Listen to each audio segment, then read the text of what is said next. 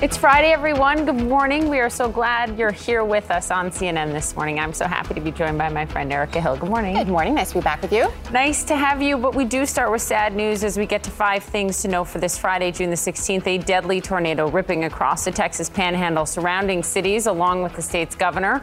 Now rushing in aid to the devastated town of Perryton.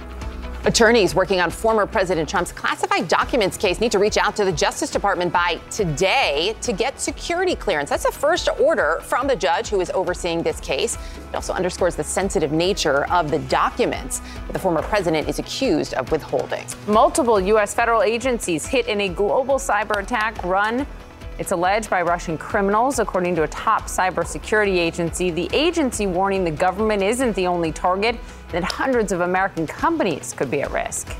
Secretary of State Antony Blinken set to take off for China later today in a trip aimed at warming up the frosty relationship between the two countries.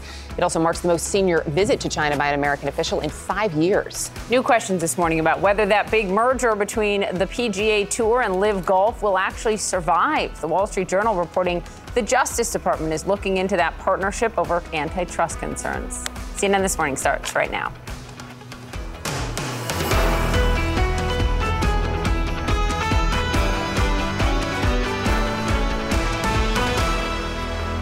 The sun is about to come up in Perryton, and we're going to see the devastation from these deadly tornadoes. Extensive devastation there. And deaths. Yeah, exactly. That is where we begin this morning with a devastating tornado ripping through Perryton, Texas overnight.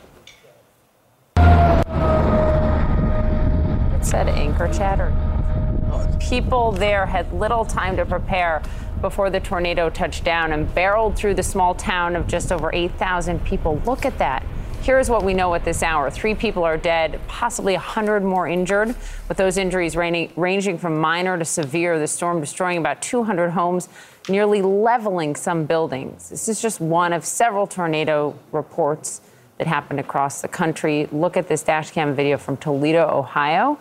You can see strong winds sending debris everywhere as drivers waited for the storm to pass. Right now, Nearly 400,000 customers in Texas, in Florida, in Oklahoma, and Alabama are without power this morning. And hail, lots of it, some as large as two inches in diameter, also raining down from this severe weather. Lucy Kafanov joins us live this morning in Perryton, Texas. Derek Van Dam standing by at the CNN Weather Center. Lucy, let me begin with you. I mean, it is still dark there, but you can see already behind you the devastation.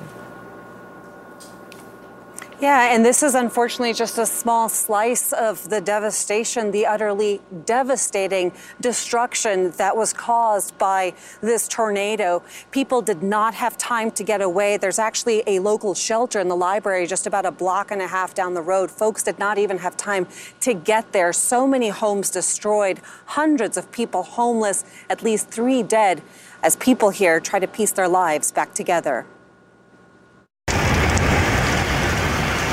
A deadly tornado touching down in a Texas panhandle, leaving a brutal path of destruction in Perryton. Tornado is just uh, 100 yards or so right there. Large hail pelted down as the tornado moved through the area. And soon after, a possible second, smaller tornado was seen as well. One storm chaser says there was very little warning ahead of this tornado as the funnel cloud formed very quickly whenever I was flying around, uh, it looked like people were just having to self rescue themselves. People were, were climbing out of rubble. Um, you know, there was a fire nearby. As many as 200 homes were destroyed, according to the town's fire chief, and some of those homes were completely leveled, as seen in this aerial video shot in the tornado's aftermath. This whole area is just white one nearby resident drove through Perryton in the tornado's wake and documented the damages. There's tanks, oil field tanks. That right there is a that is a trailer, an oil field trailer. Texas Governor Greg Abbott deploying the state's emergency response resources. The surrounding cities and counties also rushed to the area to provide aid. In neighboring Hansford County, the county judge says they are preparing to assist for a possible mass casualty and or recovery event. The Red Cross is mobilizing teams to offer support on the ground. The interim county hospital CEO says it's operating off generators, which can only last for a little over 72 hours. She says the hospital has treated somewhere between 75 and 100 people with injuries. Anything from minor lacerations to major traumas, head injuries, uh, collapsed lungs, broken legs, major lacerations, um, a little bit of everything. And you can see the aftermath of this destruction. People here are going to be picking up the pieces of their life. I actually spoke to one local resident who rode out the storm in her truck. She said, you know, it was hailing, there was rain, there was no time to get away. She said it just formed in the sky and dropped down on us. No sirens, no time to escape. A tragic morning here in Perryton. Yeah, absolutely. With no warning, it sounds like. Lucy, thank you. Well, a local high school has opened its doors to a few hundred people impacted by that storm, offering many who lost everything a place to shower and to sleep as this community bands together. Joining us now is Cole Underwood, the athletic director and the head football coach at Perryton High School. Coach, good morning to you. I'm so, so sorry. What can you tell us about at least the status of your, your team right now and your fellow instructors? Uh, good morning everybody that I've talked to and that I've been able to make contact with, uh, and and they're working to make contact with other people as well, are safe. Um, our cell, one of our cell towers here got destroyed, so we, we haven't gotten a hold of everybody, but uh, we're working diligently to to try to make that happen. So. Um, you know, this is your hometown as well. You graduated from high school there. Now, now you're one of the coaches. We just heard from our colleague Lucy Kafanov, who said she spoke with a woman who said there was no time to get away. There was no siren. There just wasn't enough warning. Uh, we know how crucial these seconds are with a tornado. Did you have any warning? Uh, you know, it's crazy. I, I, live on the southwest side of town, and this tornado hit on the northeast side of town. So the the two miles that separated my house from where this tornado touched down, I my mom called me and she was like, "Sirens are going off," and I was like, "No, they're not. I can't hear anything." I was I was at my house and I was watching it hail, but I had no idea two miles down the road the, the destruction that was taking place until I got out after it, it had passed. Uh, it was it was crazy how fast it formed. Uh, one of our coaches is a a big weather guy. He he texted us and said, "Here we go." And by the time that text had come through, it had already blown over, and he was already telling us on, on our side of town that we were safe. So it, it really was just as sudden as anything could be.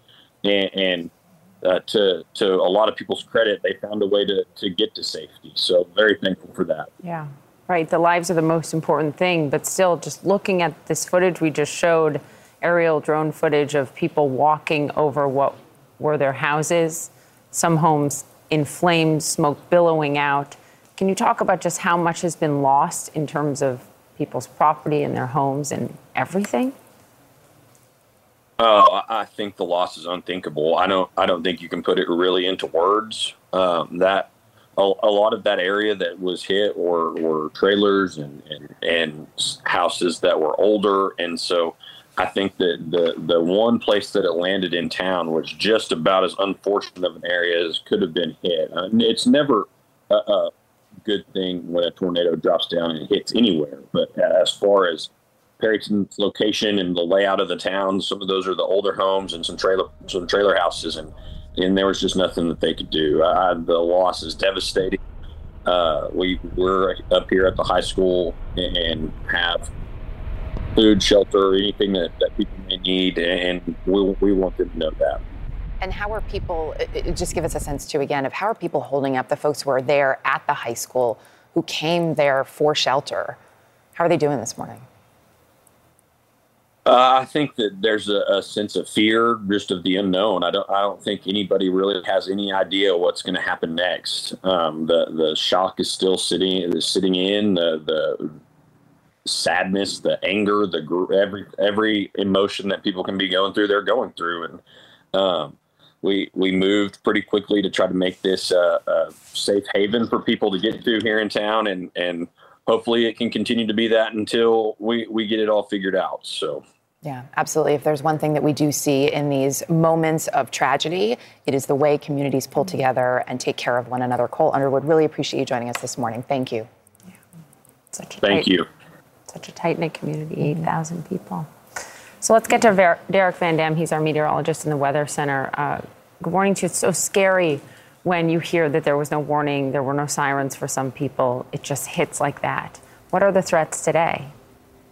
Yeah, well, the storms are still ongoing this morning, Poppy and Erica, on this very highly unusual weather pattern that has set up millions of Americans under the threat of damaging winds, isolated tornadoes, and lightning from the Gulf Coast through portions of the southern plains. Once again, can't forget about the East Coast as well. Uh, but when we talk about what's happening now, the more immediate threat are these line of thunderstorms that are still associated with the severe weather that moved through the Perryton, Texas region late last night. You can see these storms.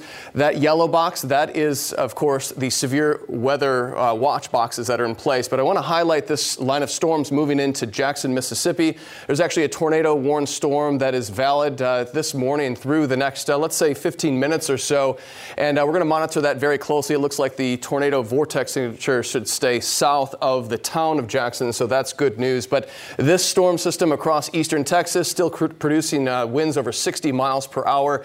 The other major weather headline that we're following is the extensive rainfall that has taken place in the Florida panhandle. Pensacola and surrounding areas have received, get this, over a foot of rain in a very short period of time. Flash flood emergencies. There are ongoing high water rescues taking place across this region. Another big story as we continue to watch these storms march from west to east across the deep south. Back to you. Derek Van Dam, thank you very, very much. New overnight, Pope Francis back at the Vatican after nine days in the hospital following abdominal surgery. You see him there smiling. He waved to the crowd of well wishers as he was leaving the hospital. His doctors say the 86 year old is, quote, better than before. Vatican officials say the Pope is recovering well and that he no longer feels pain and discomfort. That is great to hear. Better than before, the best you can ask for. Meantime, first here on CNN, the federal government investigating a global cyber attack that impacted several federal agencies, including the Department of Energy. This breach being blamed on Russian hackers known for extorting ransom for their victims. Our Sean Lyngaas joins us now live. Good morning, Sean. How extensive is this damage? Well, Poppy, I mean, this is the kind of thing where that they call pray and spray, where you mm. Get into a software vulnerability, and um, because it's so widely used by companies and government agencies around the world, uh, you, you, the hackers have access to, you know, just they're overwhelmed, frankly, with the amount of organizations they breach. So, as you said, this is a Russian uh, ransomware gang known for trying to shake, shake uh, organizations down for millions of dollars. They're really quite audacious in how much money they ask for. Not often that they get what they ask for in terms of millions of dollars, but uh, in this case, we reported first yesterday that um, multiple federal agencies in the U.S. Uh, were uh, breached in this attack, uh, and U.S. officials are saying that they haven't seen any signs of, of ransom demanded of U.S. agencies. It's it's more of an opportunistic uh, hacking campaign, but we do know that uh, they're going after uh, organizations in the U.S. Finan- financial sector. Uh, as you said, the Department of Energy uh, uh, was the first agency mm-hmm. to come forward, having uh, been breached. So it's really an evolving situation. And uh, if you remember SolarWinds, the yeah. campaign uh, a, a, couple years ago, uh, th- that was different. That was Russian espionage. That was the, the, the foreign intelligence agency in Russia. this is, um, you know, also folks based in Russia, but really financially driven and uh, not something that they're collecting intel from U.S. agencies. It's more of an, uh, uh, an embarrassing situation for federal agencies that they're trying to clean up. Poppy. But expecting to get paid by government agencies or private companies if they've been hit, because uh, we have seen private companies pay. Right, yes. Uh, some companies do pay because they uh, don't want the publicity. they don't want the hassle of cleaning up the mess. They want to move on quietly.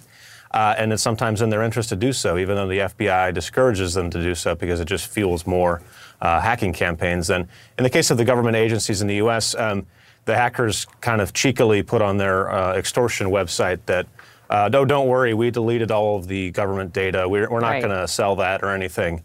So uh, it's kind of a um, cheeky nod to the fact that they're they're saying that they're in those systems, but um, don't come after us, Poppy. Yeah. Sean, thanks for the great reporting.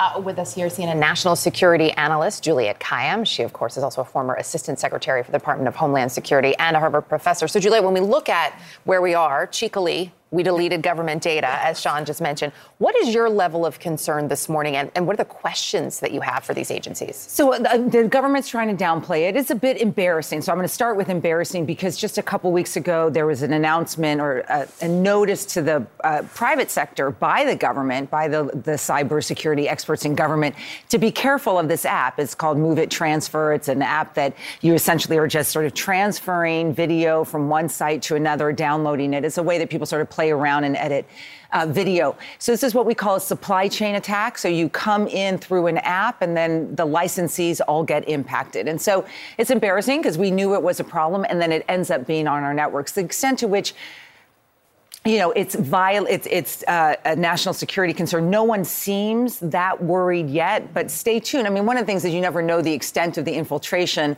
until there's a thorough review. But no one seems to be as worried as they are as they were with SolarWinds, which was 18,000 clients yeah. were impacted, and that was for.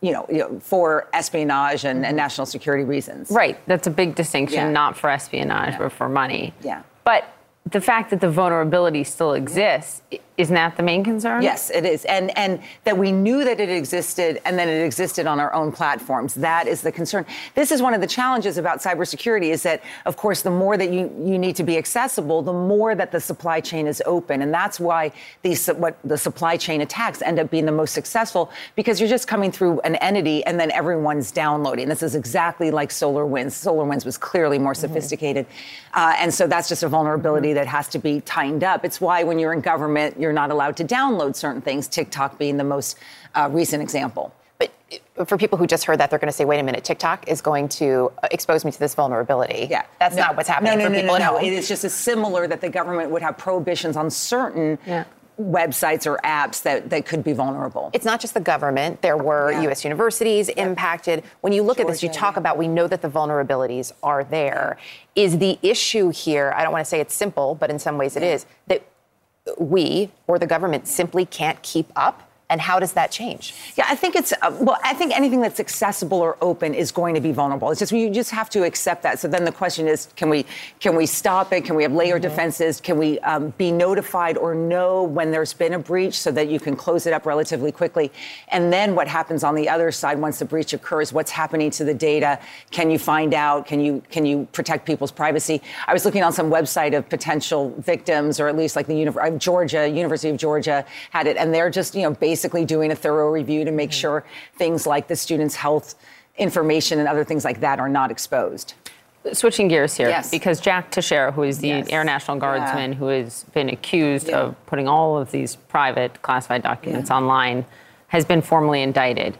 You ran the Massachusetts yeah. Air National Guard. I remember reading your piece that you can't fathom how this happened. The fact that he's been formally indicted, your reaction, uh, where it goes. It's worse than we thought, and I always thought it was worse than we thought. It, it never made sense to me that a guy who has some weird you know, honestly, he's you know, sort of looking at right wing websites, you know, Nazi paraphernalia, uh, is then happens to just be downloading and stealing classified information that he's just trying to impress people. So stay tuned on that. The government admits in the affidavit that it was that it's worse than any publicly disclosed information, including, as they suggest in it, uh, troop movements of Ukrainians and Russians. Yeah, which was in real time, by the real way. Real time, right? It's like not old That's stuff. It was like exactly in real time, and then also it's it it it tells us that allies have been very upset about this, suggesting that it's not just our enemies who now know what we're doing; it's our allies who are saying, you know, we're sharing information with you, yeah. and this jerk, you know, over in Massachusetts is just putting it on websites. This goes to two questions. One is it, it, it, there was no they, the military is trying to justify why he had access mm-hmm. to that information. It still makes no sense to me. There's no reason that someone had to have had like him had to have had access to that much information. But the second is just you know he was reprimanded two if not three times. You know by the time someone's not listening to you about access to classified information you need to shut it down. And they just kept giving him access over six seven eight months uh, important questions. Yes, uh, important questions that need to be answered. Juliette, always appreciate it. Thank, Thank you. you. The judge overseeing Donald Trump's classified documents case issuing her first order with a tight deadline here. What lawyers in the case need to do now and what it means for the timeline here.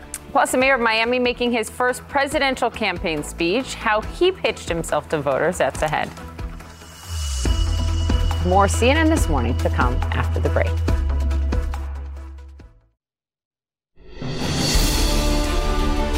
There's new reporting this morning in the federal case against Donald Trump. Former president's attorneys have contacted the Justice Department about obtaining the necessary security clearances for his classified documents trial. That's according to a source familiar with the outreach. The judge overseeing the case issued her first order, setting a deadline of today for that reach out from attorneys, saying they all need to reach out to the DOJ about those clearances. CNN's Jessica Schneider joins us live from Washington now this morning. So, that process, getting the ball rolling here, how long could it take for that clearance? Well, yeah, you know, the judge here, Judge Aileen Cannon and DOJ, Erica, they both want this uh, process to move very quickly here. So, Judge Cannon's order, first order of business, instructing all attorneys to get in touch with DOJ to begin this security clearance process. Because uh, our Kaitlan Collins actually reported that Todd Blanche, Chris Kise, they have already been in touch with DOJ. Because, of course, this case is comprised of highly sensitive, classified materials that these attorneys will need to get a security clearance in order to work with all of these materials. This order is also significant because it really does show that Judge Cannon, who has been criticized for siding with Trump in a previous related case and whose ability to effectively manage this case has actually been questioned, it does show how she's already getting into motion to manage her docket within days of Trump's arraignment. She really is relatively new to the bench. She was nominated by Trump in 2019, but she will be the one running this massive and complicated case. And she really is taking charge right off the bat by trying to get the, these security clearances in motion, Erica, which these two uh, attorneys have already been in touch with DOJ about. Yeah, which is important. Uh, we also know uh, the former president looking to hire another lawyer. Is there a sense mm-hmm. that that will happen in time to meet today's deadline of reaching out to the DOJ? Yeah, so two of Trump's attorneys, they've already met the deadline. So they've been in touch with DOJ. They now need to alert Judge Cannon by Tuesday that they've done that. But it is clear that her order definitely puts this additional pressure on the former president to get his legal team fully aligned here. Trump does have Chris Kise, that's a former Solicitor General in Florida. He's on his team. Also, Todd Blanche. They were both in court um, when the arraignment happened earlier this week. But we do know that he's still looking for another attorney. His team has been in touch with Florida law firms, as our team has reported. But, you know, historically, Erica, attorneys have been hesitant to work for the former president. He does have this history of not necessarily listening to legal advice, not always paying the bills. So we'll see who else he's able to get on his team. But we have reported that he's actively looking, especially for likely a third member to add to his uh, legal team in Florida. Erica? And we know you will keep us posted. Jessica, to see you this morning. Thank you. All right, Miami Mayor Francis Suarez making his first pitch to voters as a 2024 presidential candidate. The Republican spoke to a crowd at the Ronald Reagan Presidential Library in California last night. This was just a few hours after officially announcing his bid for the White House, and he didn't directly address his top two opponents, former President Trump and Florida Governor Ron DeSantis, but he did pitch himself as a different kind of candidate who can unite the Republican Party. It is time for a next generation leader who has the vision to lead and the character to connect with everyone by looking at them in the eyes and listening to them, not shouting at them and lecturing them. It's time for a leader who can connect with segments of our country that Republicans have historically lost, like young voters and urban voters, and segments we can make gains with, like Hispanics and suburban women. Mayor Suarez is jumping into a pretty crowded GOP field already. In an interview he gave this week to the Associated Press, he did distinguish himself from many of his opponents, though, on the key issue of abortion, including distinguishing himself from Ron DeSantis. Suarez instead suggested he'd support a 15 week abortion ban rather than six weeks. We'll ask him about that and a whole lot more ahead when he joins us in the 8 a.m. hour right here on CNN this morning. Just ahead here. So we're going to the drone launch site right now. It's obviously extremely dangerous, and we have to watch out that the Russians don't see us. CNN's Fred Pleitgen and team there with exclusive access to an elite Ukrainian drone strike team. There with that team as they carried out an attack on a Russian position. We are live this morning in southern Ukraine.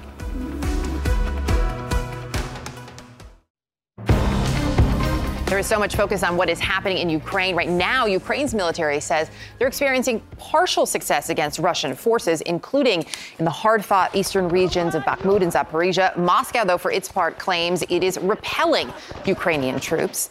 Meantime, new overnight explosions heard again in the capital of Kiev. Several heads of state from African nations arriving there at the time. CNN's Frederick Pleitgen is live this morning in southern Ukraine. So, uh, Fred, what are you seeing on the ground? Hi there, Erica. Well, first of all, you're absolutely right. The battles here are extremely tough in southeastern Ukraine and in southern Ukraine. And the Russians have really dug in, is what the Ukrainians are saying. They're trying to advance, but the defenses are really strong. However, what the Ukrainians say they have and what they believe one of their main advantages is, is elite drone units that go in the middle of the night to hit high value Russian positions to try and take those out and help the Ukrainians advance. We were able to go along on a mission of one of these crews, and here's what we witnessed. A 3D printed stabilizer fin, some plumbing tubing, lots of glue, and the bomb is ready. Then it's night vision goggles on, lights off, and full speed ahead to the front line. We're with an elite drone unit of Ukraine's security service, the SBU, and the patrol police, looking to take out a key Russian anti tank position with a precision strike. We found this target only recently, a team leader says. It was discovered literally today, and today it will be destroyed. So we're going to the drone launch site right now. It's obviously extremely dangerous, and we have to watch out that the Russians don't see us. Speed and precision are essential. The drone, a quadrocopter on steroids, able to carry a massive payload up to 45 pounds. In this case, a mortar shell the Ukrainians say they got from retreating Russian forces elsewhere and are now using to hit Putin's army. Now we finish our preparing. Okay. Hmm. Uh, bomb is ready, and we're ready to go. Okay. Is it time? Да. Ready, steady, go. It's big, it's loud, and it's heading straight to the Russian position. We need to hide. Out here, the hunters quickly become the hunted. So for the Russians, the drone crews are also a high value target, so obviously the Russians want nothing more than to kill these guys. Unfazed by the shelling around us, the pilot flies straight to the target and releases the bomb. This moment we call from Ukraine with love. So you just dropped the bomb? Yep.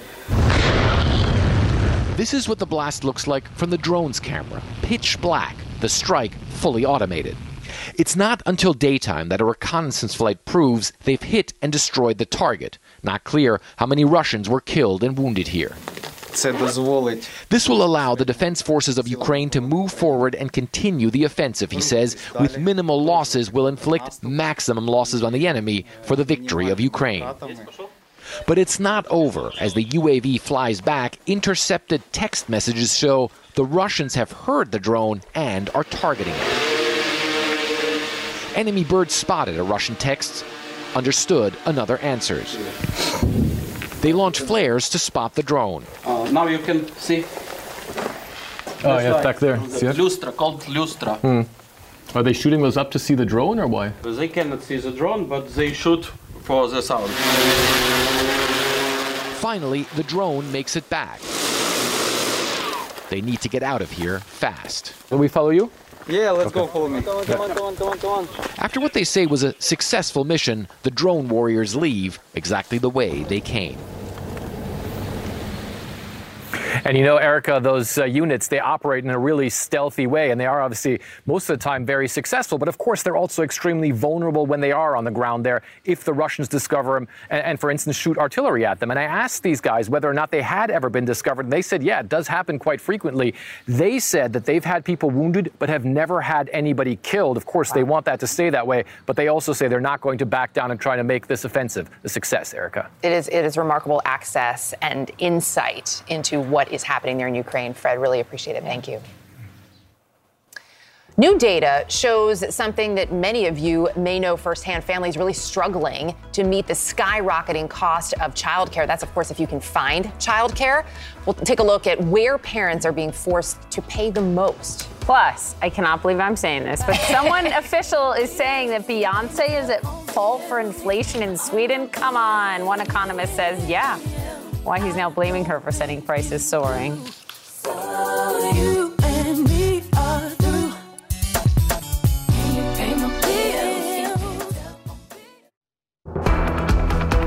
So this morning, a new report underscoring, underscoring something Erica and I know very well, just how expensive childcare is in America. But listen to these numbers from the Annie E. Casey Foundation. The average cost per year for a single toddler is $10,600. The report found people in Washington, D.C., Massachusetts, Connecticut, paying the most for child care centers. In D.C., an average of more than $24,000 for one child for one year. Mississippi, Arkansas, Kentucky, the least expensive, but all things are relative. Mississippi's average cost just under $4,000, $4,400, I should say. Our chief business correspondent, Christy Romans, is here. Cute, but expensive. Super expensive. And again, Kids? if you can find it. Um, look, in 34 states and DC, it costs more to send your kid to daycare for childcare than it does to send them for in state public college tuition. Wow. I mean, just think about that. A lot more. The cost of college is more more affordable than childcare. Uh, one of the problems here is just inflation in the sector. 220 percent The prices have risen since 1990. So it is for many families the largest expense they have, and it's Part of the problem here is the workforce behind the workforce.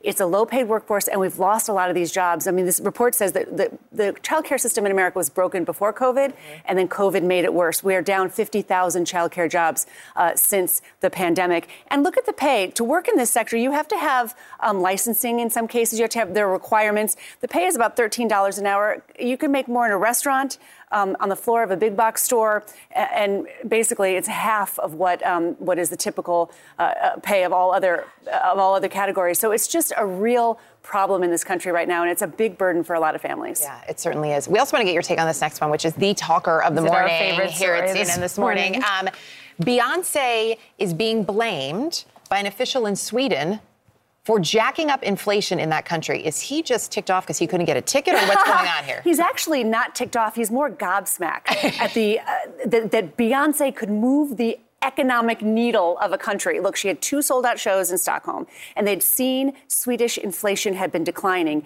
and it suddenly didn't. And then they realized, this economist realized, oh, wait, it's the Beyonce effect. Uh, all these people came from all over the world, filled into these hotels, drove up all these prices. And so there was this blip. Inflation wasn't falling for a hot minute because Beyonce came to town. There is no one else in the world who could move the economic needle like Beyonce. No. And I think it's it's not like he's not really blaming her. It's more like wow. And wow. he was asked by CNN, "Well, Bruce Springsteen's coming. Is is he gonna is he gonna hurt inflation?" No, Beyonce is just a oh, special category all her own. That's why she's the queen. Isn't that, that is cool? Why she's the yeah, queen. So right. you can expect Swedish inflation to continue to decline once Beyonce leaves town. Okay, good to know. Phew. Thanks. Thanks, Christine. Also, the Secretary of State Antony Blinken heading to Beijing today on a mission to try to reset U.S. relations with China. What do to expect from that? Plus this. When is parade? When is parade? Thursday. No. I need to go home. well, he needed to go home, but then he decided he needed to stay. NBA Finals MVP said he wasn't going to the Denver Nuggets championship parade until he actually did. So why did he change his mind? You'll just have to stay with us look to at, find out. Look at his kid. It's my favorite picture of him with his little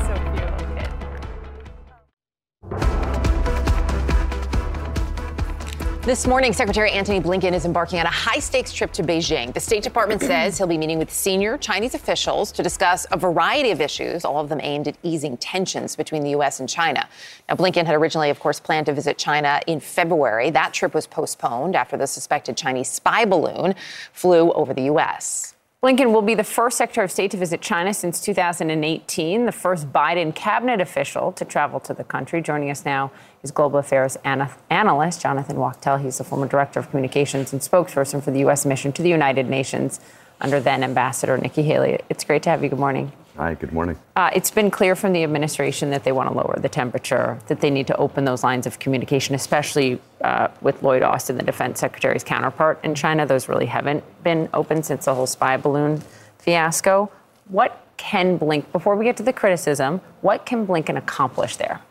What Blinken can accomplish there is say that the United States is a very powerful country And we take what's happening uh, with China very seriously, and we're not going to tolerate it. That we're here to have dialogue, that we're here to have conversations and try to bring the temperature down a bit.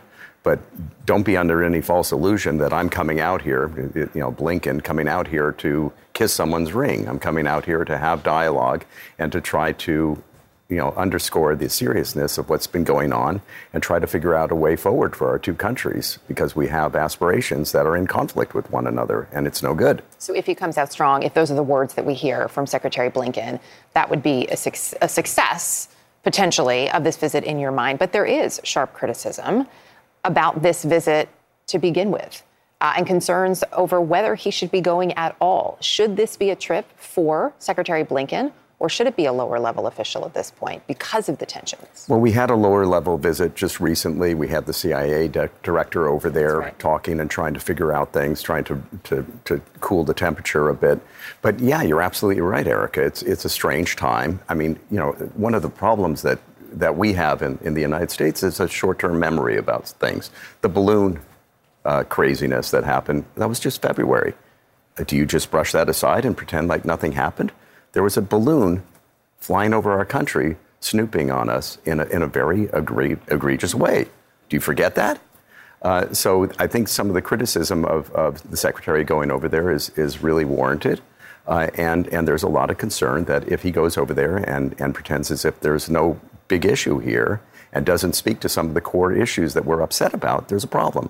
He needs to be very measured in how he handles himself over there uh, and and we'll be watching to see what happens. If he if he does manage to meet Xi, that's a big deal uh, because that's China really trying to change things up a bit. Uh, so let's see if that happens as well. But you know who Xi Jinping is meeting with is a bunch of powerful American CEOs. Right now, um, Jamie Dimon was just there meeting with them. Bill Gates, Elon Musk, the new CEO of Starbucks, sort of showing how important um, China is in terms of markets. But they and Blinken face not just the balloon issue, the threats against Taiwan, the support of Russia, the continuing human rights abuses in Xinjiang province. That is quite a tightrope to walk.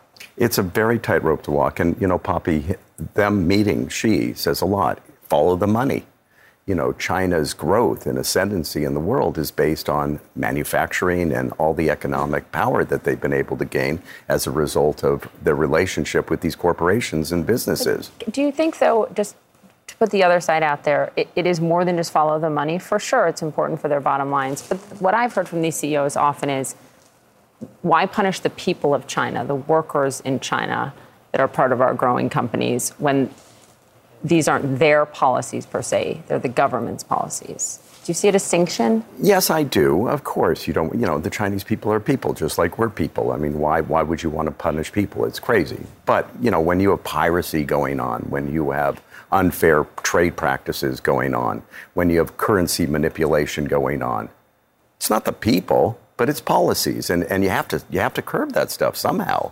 So steps have to be taken in some regard uh, to work something out. And, and of course, mindful that you don't want to hurt the, the, the Chinese people. Who wants to hurt the Chinese people? Yeah. There's a lot, a lot yeah. to look for in this. I'll be interested to talk to you on the other side of the visit, actually. Absolutely. we'll see if he does uh, meet with President Xi. Thank you, Jonathan. Okay, pleasure. Coming up here. Tornado just went in town. Tornado, tornado just went through town. We are following that news out of Texas, where, as you just heard there, a devastating tornado went through town. Three people are dead, uh, dozens more injured. We're going to be live on the ground there for you in Perryton as the sun is coming up. Stay with us. More CNN this morning to come after the break.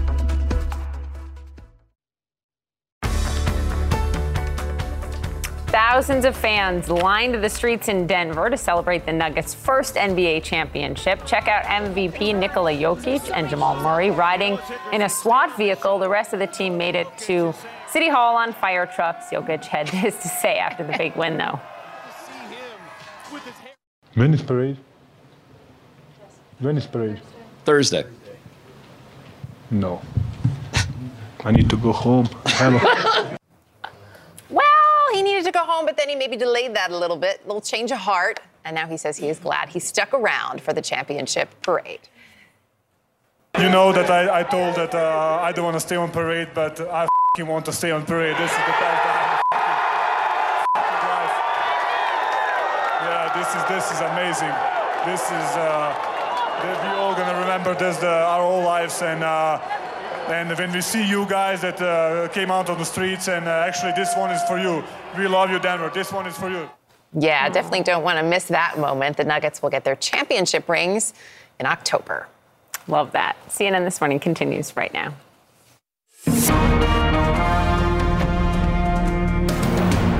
Devastating tornado ripping through northern Texas.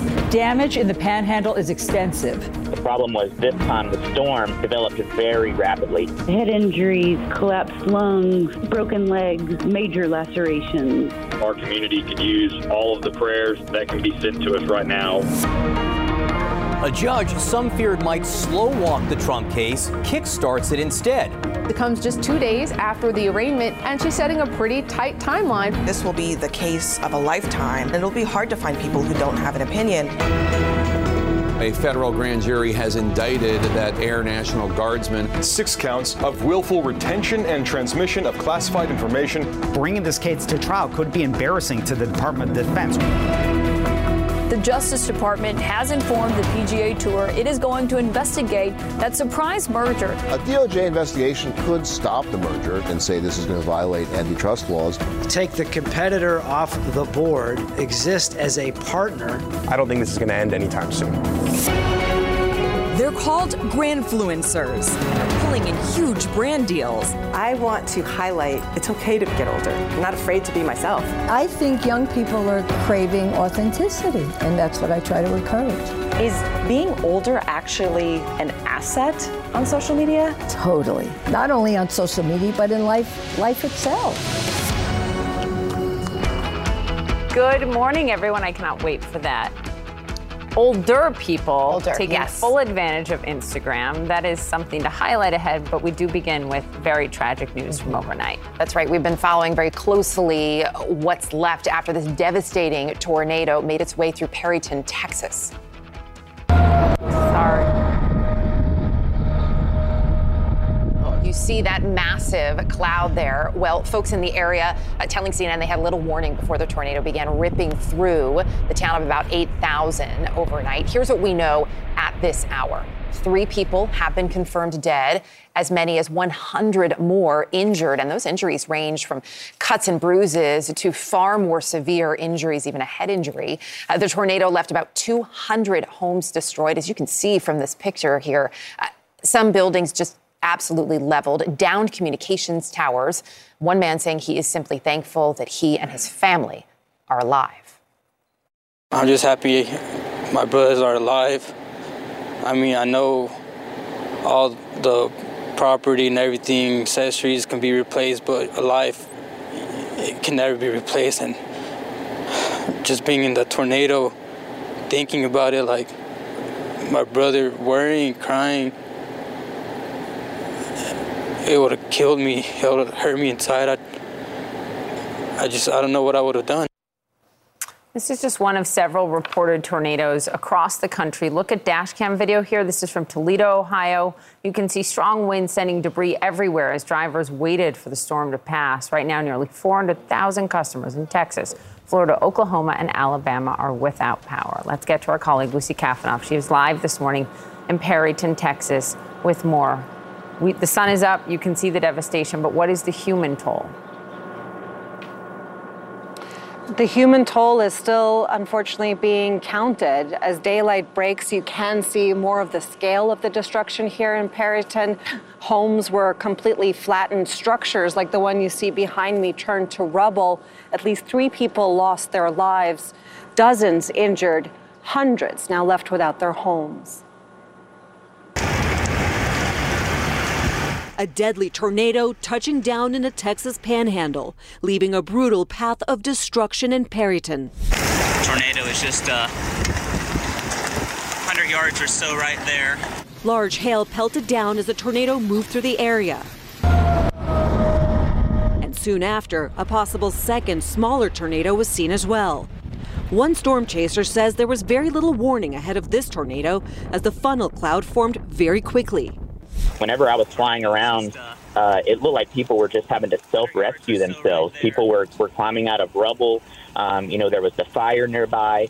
As many as 200 homes were destroyed, according to the town's fire chief, and some of those homes were completely leveled, as seen in this aerial video shot in the tornado's aftermath. This whole area is just white now.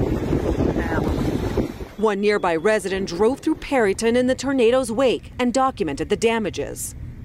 There's tanks, oil field tanks. That right there is a that is a trailer, an oil field trailer. Texas Governor Greg Abbott deploying the state's emergency response resources. The surrounding cities and counties also rushed to the area to provide aid. In neighboring Hansford County, the county judge says they are preparing to assist for a possible mass casualty and or recovery event. The Red Cross is mobilizing teams to offer support on the ground. The local high school is opening its doors to offer shelter to those in need. Uh, I think that there's a, a, sense of fear, just of the unknown. I don't. I don't think anybody really has any idea what's going to happen next. Um, the the shock is still sitting is sitting in. The the sadness, the anger, the every every emotion that people can be going through, they're going through. The interim county hospital CEO says it's operating off generators, which can only last for a little over 72 hours. She says the hospital has treated somewhere between 75 and 100 people with injuries. Anything from minor lacerations to major traumas, head injuries, uh, collapsed lungs, broken legs, major lacerations, um, a little bit of everything. And people here are still coming to grips with what happened. It happened so quickly. There was really no time to get to shelter, even though there is a shelter just a block and a half from here. Folks who live in the buildings behind me said they simply didn't have time to get away. And this is just the beginning of the difficult battle they have ahead of them. The power is still out, uh, food, water, just about everything you can think of folks here need right now. Lucy, we're glad you're on the ground bringing us their stories, but it is tragic. Thank you for that. There's new reporting this morning in the federal case against Donald Trump. His attorneys have contacted the Justice Department of getting necessary security clearances in this classified documents case. That's according to a source familiar with the matter. And it also underscores the sensitive nature of the documents the former president is accused of withholding. Uh, this is part of Judge Aileen Cannon's first order here, uh, since, of course, the president, uh, the former president, had that not guilty plea entered earlier this week pleading not guilty to charges of mishandling classified information and to obstruction of justice. So by June 20th, Judge Cannon said she wants the lawyers to file a notice confirming they have complied with her instructions. Uh, we are still waiting to learn whether the trial will take place before or after. Of course, the 2024 election. Um, but look, there is a busy calendar already here for Donald Trump. As you can see, a lot going on there. Let's bring in our experts on all of this, former prosecutor Jeremy Saland, Times senior correspondent and host of Times Person of the Week podcast, Charlotte Alter, and New York Times national political correspondent Shane Goldmacher. Good morning, guys. Thanks so much for being here. Shane, let me start with you. You say, look, Florida courts tend to move fast. This is a sign of that. Is it also a sign of what's to come that this whole thing goes fast? I mean, it's potentially a sign of that. Look, the, this could be a slow process. Getting security clearances takes time. And by the way, Trump doesn't even have a full legal team yet, right? He just parted ways with two of his top lawyers. So he has to bring in new lawyers, pick his lawyers, and then they have to get security clearances. But the special counsel said he wants to have a speedy process here. And there's a real big deadline, which is the 2024 election. Can you do this before that election? Because if you wait until after, there's a whole new Pandora's box of possibilities. Jeremy, what's your sense? Can this trial happen before the election? Can is a relative term. Certainly, yes, it can. It's possible. It's possible. But, you know, with the security clearance, this is not going to be measured in, in days or weeks. It's going to be measured on much longer time than that because the process is not just an attorney filling out a form and saying, where have you lived? Where have you gone to school? Debt, you know, arrest, things like that. Once they're investigated, there's further steps that take it beyond that. So it takes a lot of time. And can you, is there a way to safely fast track that process if needed? You, can, relatively speaking, prioritize it. A judge, a district judge can say this should sort of jump to the top and move things along. But the investigative process itself still takes time. You have to be thorough. These are documents that are really relevant to the United States, uh, you know, defense and security. Yeah, that's for sure. Also, the def- deference is given to the defendants team to say we have enough time, we're ready, et cetera, et cetera. Even if the special counsel wants to move it fast, it's not Absolutely. totally up to Jack Smith. What's your take? I just think uh, the schedule here is getting really tricky for Donald Trump. I mean, Georgia prosecutors are set to announce whether they're going to charge him for his alleged efforts to overturn the 2020 election in late summer. That's right around the time of the RNC debate. Uh, his Stormy Daniels related trial is set for March of 2024. That's after Super Tuesday. There's a lot of tricky timing to balance here with his legal schedule and his political schedule. And so this is not the only. Uh, this is not the only trial that he's facing. So uh, there's there's going to be a lot of balancing here. Shane, you were in Bedminster on Tuesday night when the president uh, was making his speech, doing some fundraising in reaction to what had happened, of course, in Florida earlier in the day. I was struck by your assessment of Donald Trump that night. Just walk us through what you saw at that event and and what was different about his demeanor. Well, the pre-event was fascinating too, right? We were all uh, there for many hours before it began, and the attendees started coming in, and people were wearing these sort of almost like wedding attire, bright colored dresses. There were the high tops that they would use for a wedding at this golf club. And there was almost a celebratory atmosphere of like, this is a big moment for Trump, and we're here to watch it. And then he arrived, and people were excited, right? They're, they're craning their phones to get a picture of the motorcade. And when he spoke, he really didn't come with the sort of excited energy that he often has. He, he sounded and looked tired and and deflated by the process, right? You know, this is a, a person who spent decades trying to avoid being indicted for crimes. He negotiated with regulators, he negotiated with investigators. And so here he is, not just being accused of crimes once, but twice this year, and now this is a federal crime. So there's there's a political issue, and yes, this is not hurting him in the Republican primary, but it doesn't mean it's something that he was looking forward to, mm-hmm. even as some of his political advisors see some upside for him in the short term. Right, as he said, no one wants to be indicted. Right. Sure. So yeah, I mean, I certainly don't. So I can. I think he's right. Most would. people Erica agree. She's perfect. Uh, I don't know about that. There, you are. There's something bigger here than than whatever happens to Trump. It's it's what happens to the institutions in our country, particularly given not just his attacks, but a growing number of Republican attacks, presidential candidate attacks on the independence of the Justice Department. This is something um, Ron DeSantis went at hard in his first interview when he announced. But I thought it was interesting, Shane, what um, John Thune said about this. Let's listen. Obviously, we need accountability and we need oversight, which is the, the job that we have to make sure they're doing their job the right way. But are we going to get rid of the Justice Department? No. And um, I think defunding it's a really bad idea. Increasingly on an island in his party, or no? He's in the leadership of his party in the Congress, but he is not in the sort of mainstream of where Republican primary voters seem to be, based on the comments of so many of other Trump's rivals. It's not just Trump. It's not just Ron DeSantis. A whole slew of them yeah. have talked about weaponization. They've talked about and ending the Justice Department as they see it, replacing the FBI director. Yeah. This is the new mainstream of the Republican Party, even if Thune is one of the top-ranking senators looking, on Capitol front, Hill. You know, above the fold, top piece um, by your colleagues in the Times today. You know, sort of bigger picture. We need to think about this.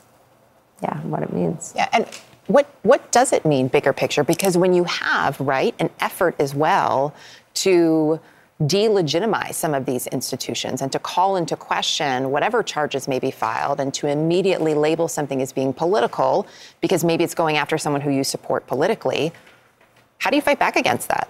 You know, it's it's interesting. The anti-weaponizers, if that's the proper term, are trying to weaponize what they're saying is being weaponized.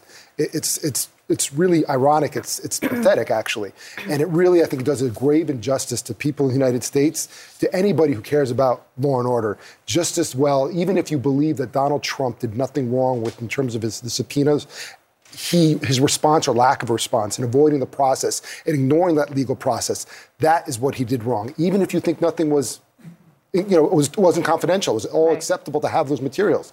He just just ignored that process, and that's not okay. Um, it was interesting to hear yesterday morning um, Francis Suarez, mayor of Miami, who's just jumped into this race, who I should note is a lawyer himself, a practicing lawyer, went after this indictment in his interview with George Stephanopoulos.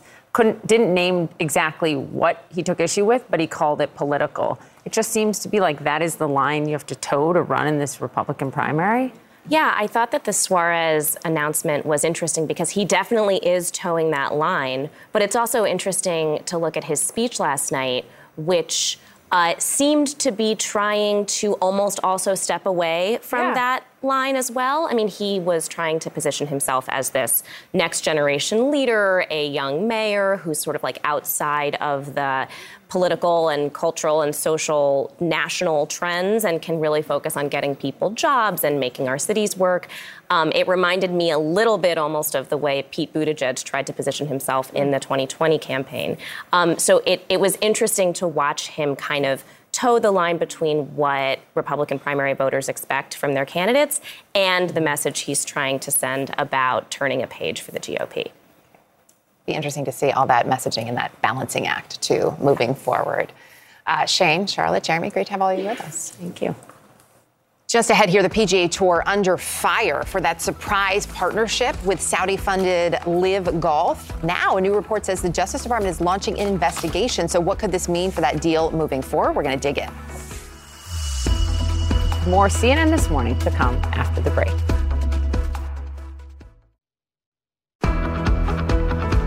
Quite a development in the surprising partnership between the PGA Tour and the Saudi Public Investment Fund, which is backing LIV Golf. The Wall Street Journal this morning reporting the Justice Department will investigate this proposed merger. There are antitrust concerns there, the journal says. This deal was announced last week.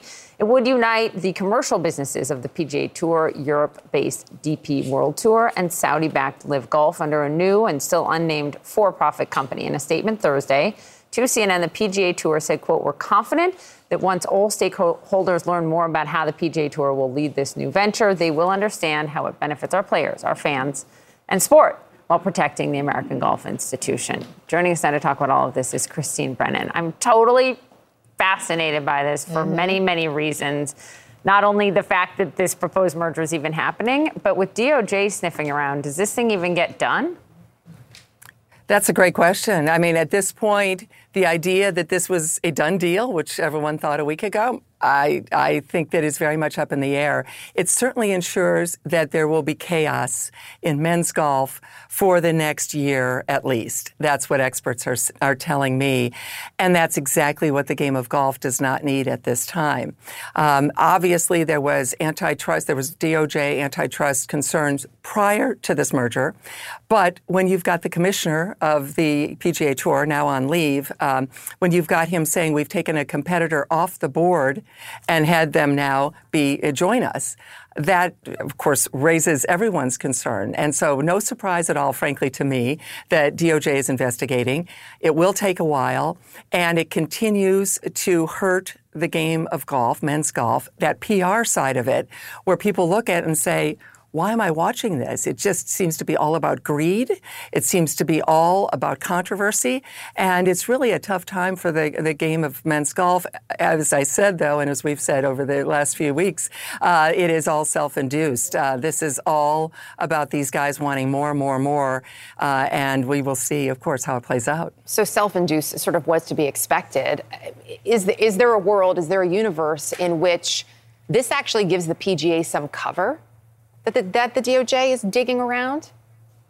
Certainly, in the sense of if they say at the end of the day, probably they say, oh, it's okay and everything's fine, um, then yes, it would. And the PGA Tour, to be fair to them, was in a real jam because Mhm. they're going up against um, MBS, Mohammed bin Salman, the Saudi investment fund, and billions and billions of dollars. And the PGA Tour just didn't have that. But the Saudi, uh, the Saudis have bought their way into an American sport. And of course, we know with the Saudis, uh, we have to say this comes terrible baggage. They deny a lot of this, but of course, uh, 15 of the 19 hijackers in 9/11 were Saudi.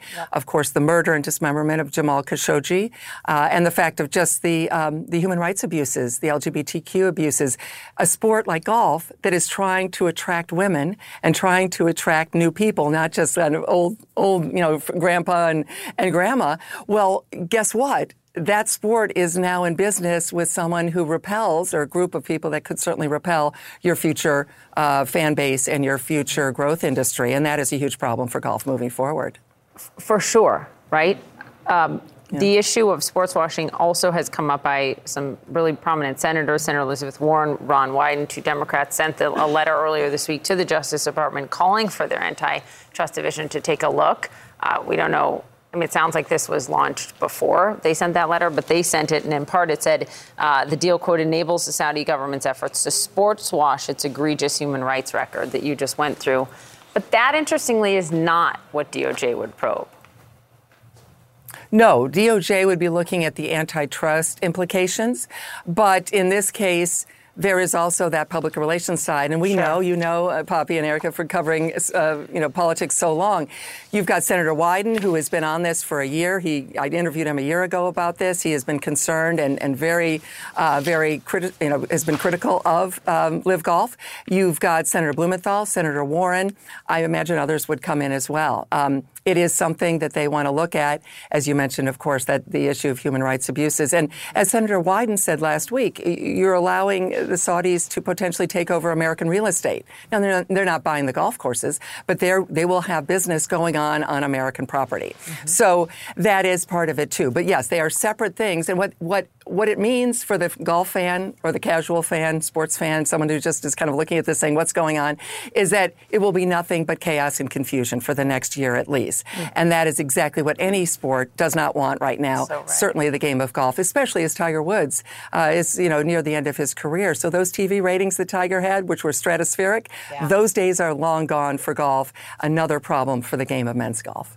Christine Brennan, always appreciate your insight. Great to see you this morning. Thank you. Great to see you both. Thank you. Russian cybercriminals have reportedly targeted several U.S. government agencies. What we know about that hack and how Washington plans to respond. That's just ahead. Also, I hope my son is up watching. There's a new dinosaur. A new dinosaur species has just been discovered off the coast of England. What researchers are saying this morning. Name that tune. This is Jurassic Park, right? Come on. Is it? Yes.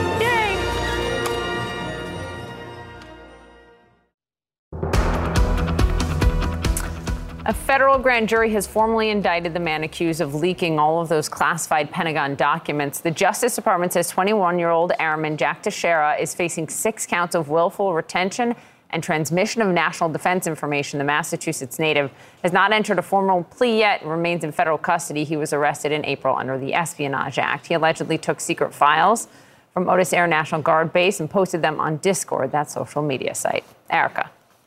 Well, U.S. officials are now saying Russian speaking hackers are likely the conspirators behind a global cyber attack that hit several U.S. government agencies. Beyond that, officials are saying, quote, several hundred companies and organizations in the U.S. could also be affected by the hacking spree. Joining us now, Florida Congressman Mike Waltz, who also, of course, sits on Foreign Affairs, Armed Services, and the Intelligence Committees. He's also endorsed former President Donald Trump in his 2024 bid. It's nice to have you here with us in the studio. Yeah, thanks. Good to be with you in person. Um, so let's talk about, first of all, this cyber hack that we learned about. Yeah. You're on Intel. Have you been briefed? What's your level of concern this morning? Haven't been briefed on this specifically, uh, but we have been briefed on the explosion, the tsunami of ransomware attacks that are coming. Uh, and these are criminal actors all over the world. Uh, but what's most concerning are the ones that appear to be and often are state backed, particularly Russia mm-hmm. and particularly China. Uh, it, what concerns me so much, you know, by the reporting, this appears to be Russian uh, Russian hackers. What has me even more concerned about the Chinese hackers is that, according to their law, if you're a software company like Microsoft in China, you have to hand over to the government your source code. Mm-hmm. You have to hand over the Chinese government when you find vulnerabilities in order to be able to do business there. So you can imagine someone like Windows handing, uh, you know, or Microsoft handing over the source code to Windows eh, because they want to continue to make money in, in China and how that now is affecting our government agencies and our businesses. Do you believe, believe that's a direct line that the Chinese government is using that source code to then go around and go after U.S. government agencies potentially or businesses? Look, I, I can't imagine that they're not. Uh, and we know uh, that the Chinese Communist Party is using and to, to an extent, the Russians as well are using these hackers as an extension of the state and to conduct economic warfare on our businesses. One, to put them on their back foot, two, to penetrate our agencies, but often to give their businesses a competitive advantage in the global marketplace. So, real quickly, because we got a lot of topics to get through this yeah. morning, we were joking in the break, it's a lightning round. Yeah. Is the U.S. doing enough based on what you know to prepare for these attacks? Because Maybe Yeah, not, based on what we just saw. So, well, what has me concerned about this particular ta- attack is that major agencies, sensitive agencies like our research labs, like the Department of Energy and others, appear to have been hacked. Mm-hmm. We should have a very different standard for those sensitive agencies with government funding than obviously a small mom and pop. Uh, that is just kind of trying to make payroll, and and that's where the disparity is in that public-private sector that we're always trying to bridge and have a lot of work to do. But gosh, on the government side, they should be secure. All right, so we'll, we'll continue to keep an eye on that. Meantime, let's talk about the indictment sure. that was unsealed last week. Per the indictment, the classified documents that the former president allegedly had include information about military capabilities, both U.S. and foreign, U.S. nuclear pro, the U.S. nuclear program, possible vulnerabilities for the U.S. and allies when it comes to military mm-hmm. attacks, plans of a possible attack against a foreign nation. This is information that the indictment laid out puts national security at risk. It puts the military at risk. Given how the former president is alleged to have handled these documents and this information, you endorsed him, as I noted, mm-hmm. in April in his reelection bid here. Does any of this give you pause about the way that information was allegedly handled by? Yeah. So a couple of things, and this is all obviously going to play out. One, you mentioned the word alleged. So this is the prosecution side of what happened, and obviously the president will mount his defense and give the other side of the story, context, what have you. Two, uh, I think we're going to see a very difficult and complex and convoluted legal case here because you have conflicting statutes uh, in the Presidential Records Act and in the Espionage Act. So, the, Uh, but the Presidential Records Act, right? is a said- newer and more specific law that many legal analysts say will trump. Uh, pardon the pun. Right. the, Happens a lot. The, uh, the the Espionage Act, and when you have to prove intent, uh, both on the front end and on the retention end through the Espionage Act, if that's what they indeed stick with, then if the president believed and legal precedent holds, for example, in the Clinton uh, in the Clinton tapes, that the Presidential Records Act was the governing statute, I think that's going to be an incredibly difficult case to make. And then finally, a lot of the evidence rests on piercing the attorney client privilege, which is very rare, unprecedented, hasn't been certainly hasn't been done before with a former president and sitting political candidate. Uh, and if the judge decides that's not admissible, that could be a very significant development. So that's an if as we, as we watch for that. But when we look at where things stand, the Presidential Records Act, right? The Presidential Record Acts, Rec, Records Act says Yeah. that those records belong to the public, right? I think there's a lot of confusion over documents, how they're classified, how they're when they can be declassified, who they belong to, who's in charge of them when it comes to the National Records Act. So a lot of that has been established as we're looking at this. What about when it comes to obstruction? But but you're actually you're actually making my point. There's a lot of confusion of what belongs to the president, what belongs to the public. And So the, it's clear the that once the president on, leaves let me finish. The National Archives just testified before the Intelligence Committee, and we've released this testimony. There have been 80 instances going back to Reagan.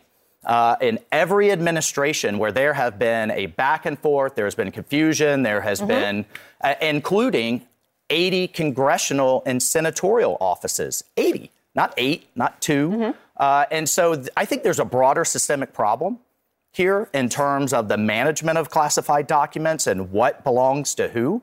Uh, that we'll be taking a, a hard look at at Congress, but I don't think that's out there. Than how often this is happening. So, so to your point, right?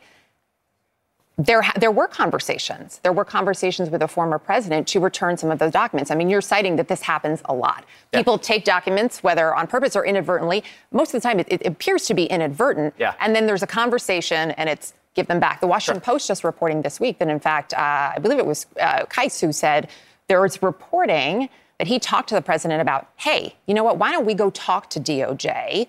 Tell the former president saying, you took these by accident, you can return them. We can avoid all of this here. Yeah. Multiple times, the archives tried to get that information, those records back. The president didn't just hand them over. Why not just hand them over? If, to your point, this happens a lot. Yeah, well, look, under if, if he believed he was privileged under the Presidential Records Act, then that is a conversation that I would argue should have continued to happen. Because what's missing also in this conversation, and I could tell you this talking to Floridians and, and folks back home, uh, you can call it what about what aboutism or what have you. They're calling it fairness.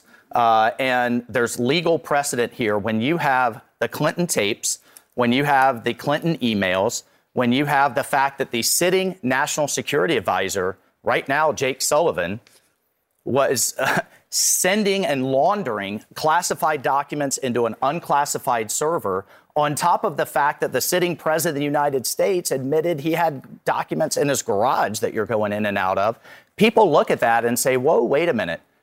There was prosecutorial discretion there. They didn't prosecute, they didn't go after these folks in all of these other instances. But in the one, you go after President Trump. And I can tell you, I've served in places mm-hmm. where this in the third world all over the country where the party in power uses the power of the state to go after political opponents. And yet we're seeing that now. I never thought I'd see that this in the United States. And I think the damage that's being done to people's trust on top of the years of Russia, on top of the Russia, Russia, Russia, on top of the Durham report uh, that shows, and the FBI director said was abhorrent, was unacceptable, and all of those folks have since been fired. Now we're telling people, trust us when it comes to Trump this time.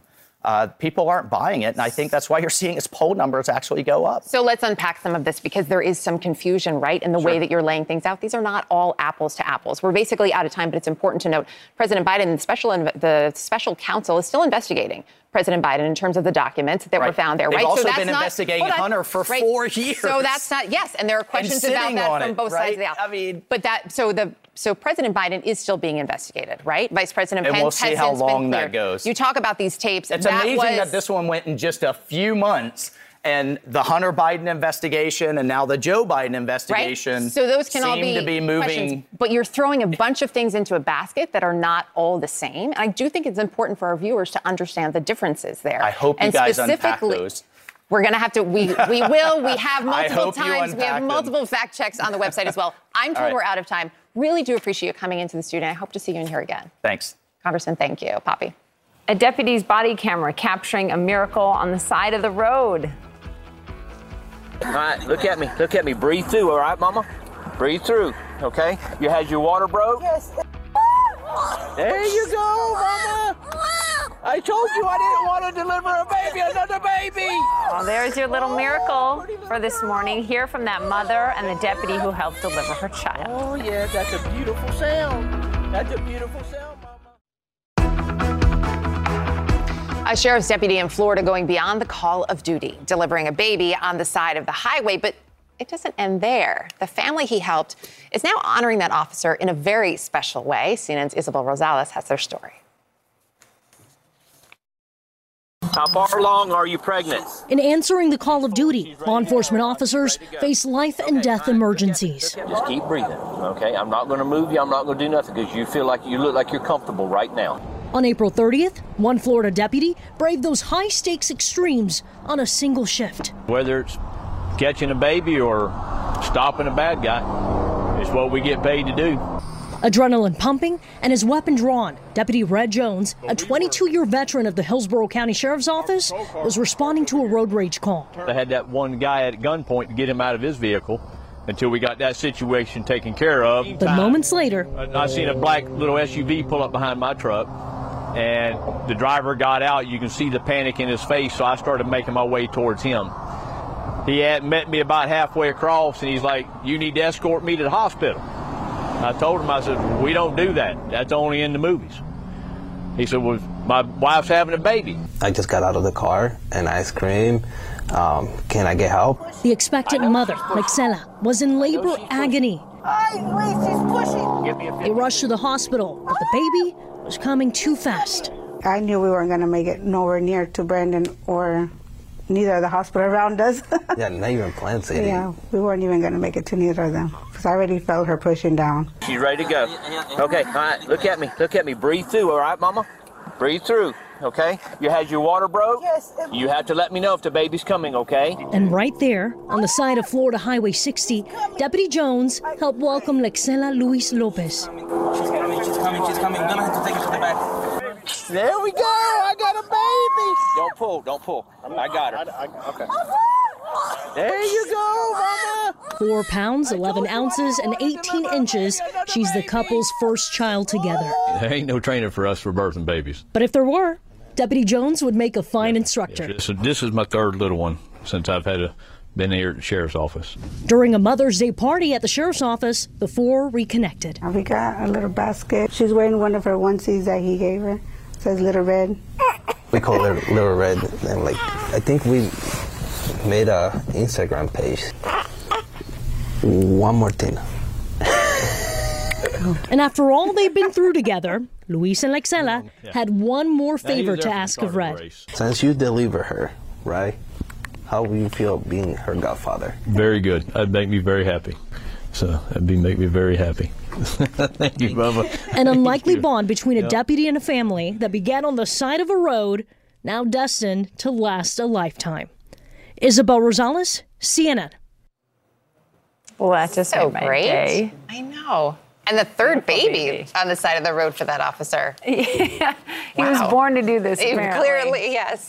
Also, this a brand new dinosaur species has been discovered. The fossilized remains were found on the Isle of Wight, an island off the coast of England. The Natural History Museum says this is the first armored dinosaur to be found on the island in 142 years, and that is so cool. It is very cool. Uh, TikTok, of course, rose to prominence among Gen Z. Now, though, some of its older creators are really having a moment, and the brands are taking notice.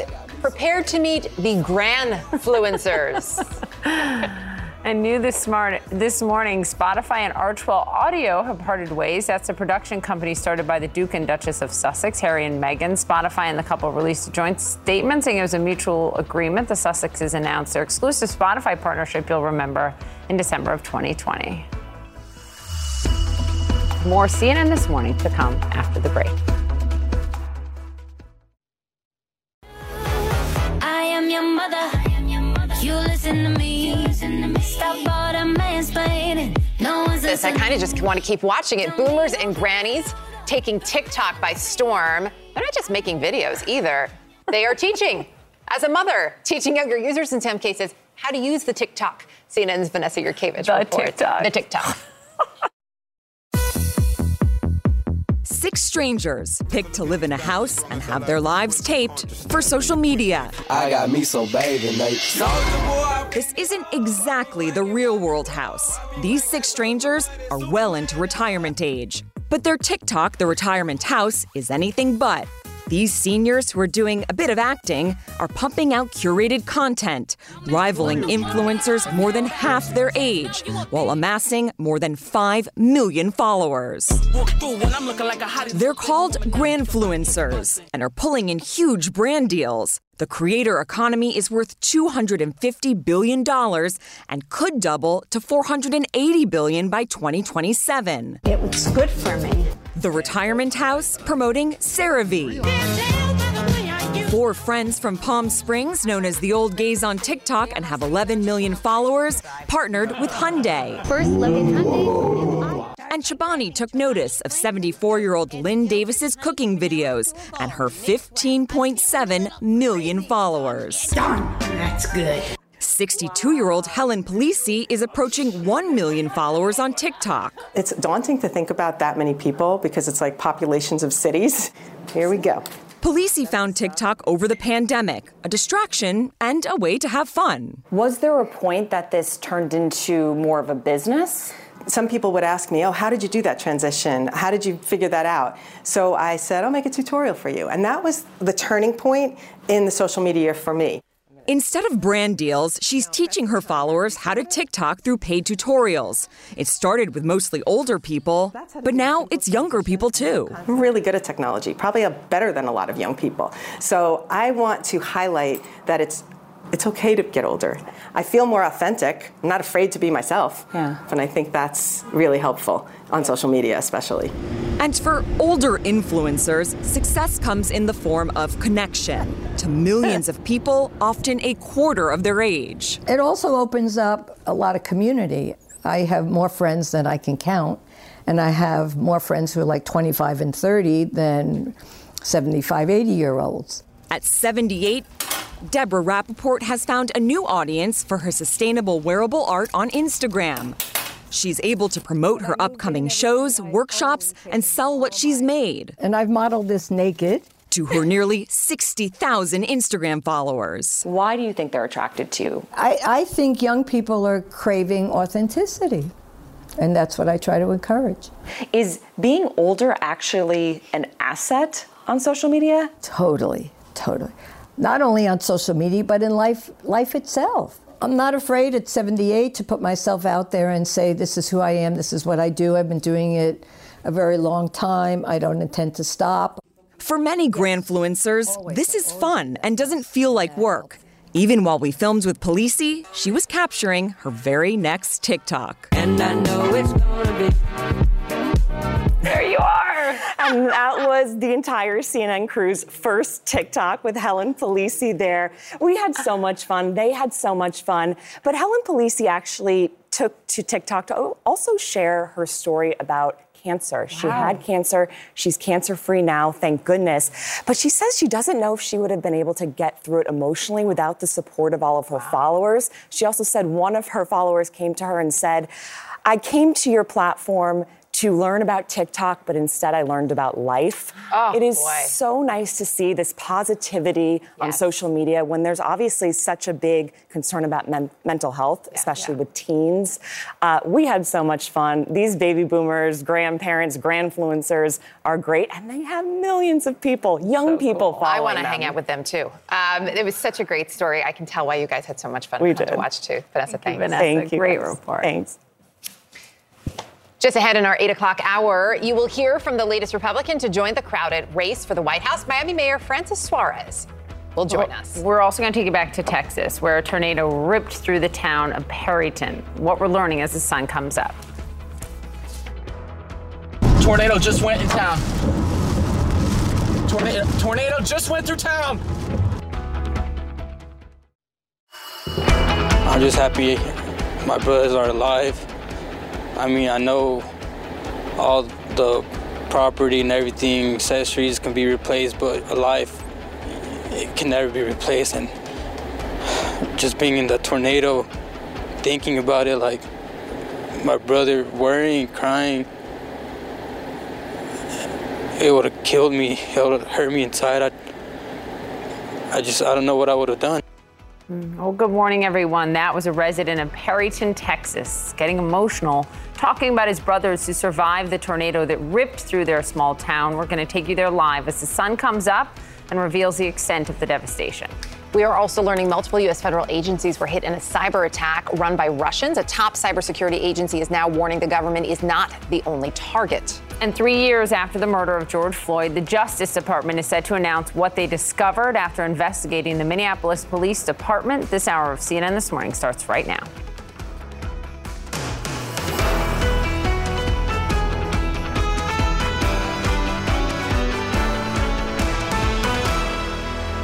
And that is where we begin this morning with tragedy. A devastating tornado touching down in Perryton, Texas, leaving widespread destruction in its wake.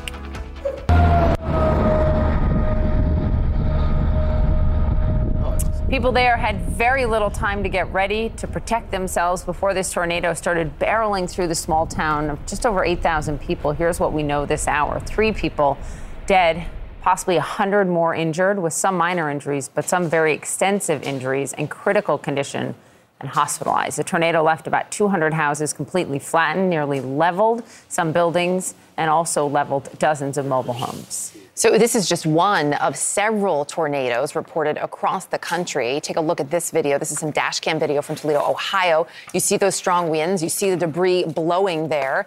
Uh, drivers waiting for that storm to pass. Right now, nearly 400,000 customers across Texas, Florida, Oklahoma, and Alabama are without power, and more than 50 million people remain under a severe storm threat today. I want to get straight to CNN's Lucy Kafanov. She is in Perryton, Texas, with more now, sun coming up, and really folks are going to be able to assess uh, this damage and the destruction left behind. Lucy. And that's exactly what's happening. There was a curfew here overnight, but people are slowly starting to stream in downtown. That's Main Street behind me. It took a direct hit. A lot of the buildings are brick structures, so they're still standing, but the windows are gone. A lot of the power lines are down. And I want to point out this mangled red structure in the distance behind me. That is a cell tower. It was probably twice, three times the height when it was standing. It looks like a child's toy that was snapped in half. The power, uh, the town currently really struggling to have cell service. It's also struggling to have access to power. Xcel turned off the electric lines because so many power lines are down. I want to show uh, a view to our viewers down this alleyway there. I mean, you can see just how decimated a lot of the structures here are. The cleanup is going to take such a long time and, of course, much more challenging for the people who live here is rebuilding the homes. A lot of the mobile homes in this area were completely destroyed, but the tornado hit so, pardon me, the, uh, the tornado hit so quickly uh, that residents barely had time to get out to safety. Take a listen to Jamie James, one of the survivors. It started raining a little bit, and it had a little bit of hail, like five or six little pellets of hail every thousand raindrops. It was just barely sprinkling, and all of a sudden the tornado formed and it just dropped on us. It came out of nowhere, and there was no sirens. Was there a moment where you feared you might not make it? Yes, ma'am. There was a time where I thought that I was going to die and I was going to leave a lot of things undone. I know there's people here who died today serving our community. And some of the best people I've ever met in my life are here in this town. Wonderful, wonderful people. And right now, the focus is on figuring out where everyone is, if people are safe. A lot of folks were injured, and also they need a lot of supplies water, power, food, blankets, almost anything you can think of, they need right now. Lucy, thank you very much for being on the ground, talking to them, bringing us the latest. Also in Florida, 150, 146 residents were removed from a Pensacola apartment complex this morning due to really severe flooding. The area is under a flash flood emergency. They saw as much as 16 inches of rain overnight, and officials called the damage widespread and significant. Well, CNN has learned the Department of Energy, along with several other federal agencies, fell victim to a global cyber attack. A top U.S. cybersecurity agency says Russian cyber criminals are to blame here. This breach, of course, is just the latest in an ongoing global hacking campaign, which uh, CNN has learned has affected several hundred companies and organizations. That's according to a top security official, citing estimates from private experts. In a statement, the U.S. cybersecurity infrastructure Security Agency tells CNN it's providing support to the affected agencies. They're working to understand the impacts and ensure timely remediation. Let's talk about all of this, how this happened, who did it, and what do we do now with CNN Chief Law Enforcement and Intelligence Analyst John Miller. Good morning, and let's begin with that first question. How severe?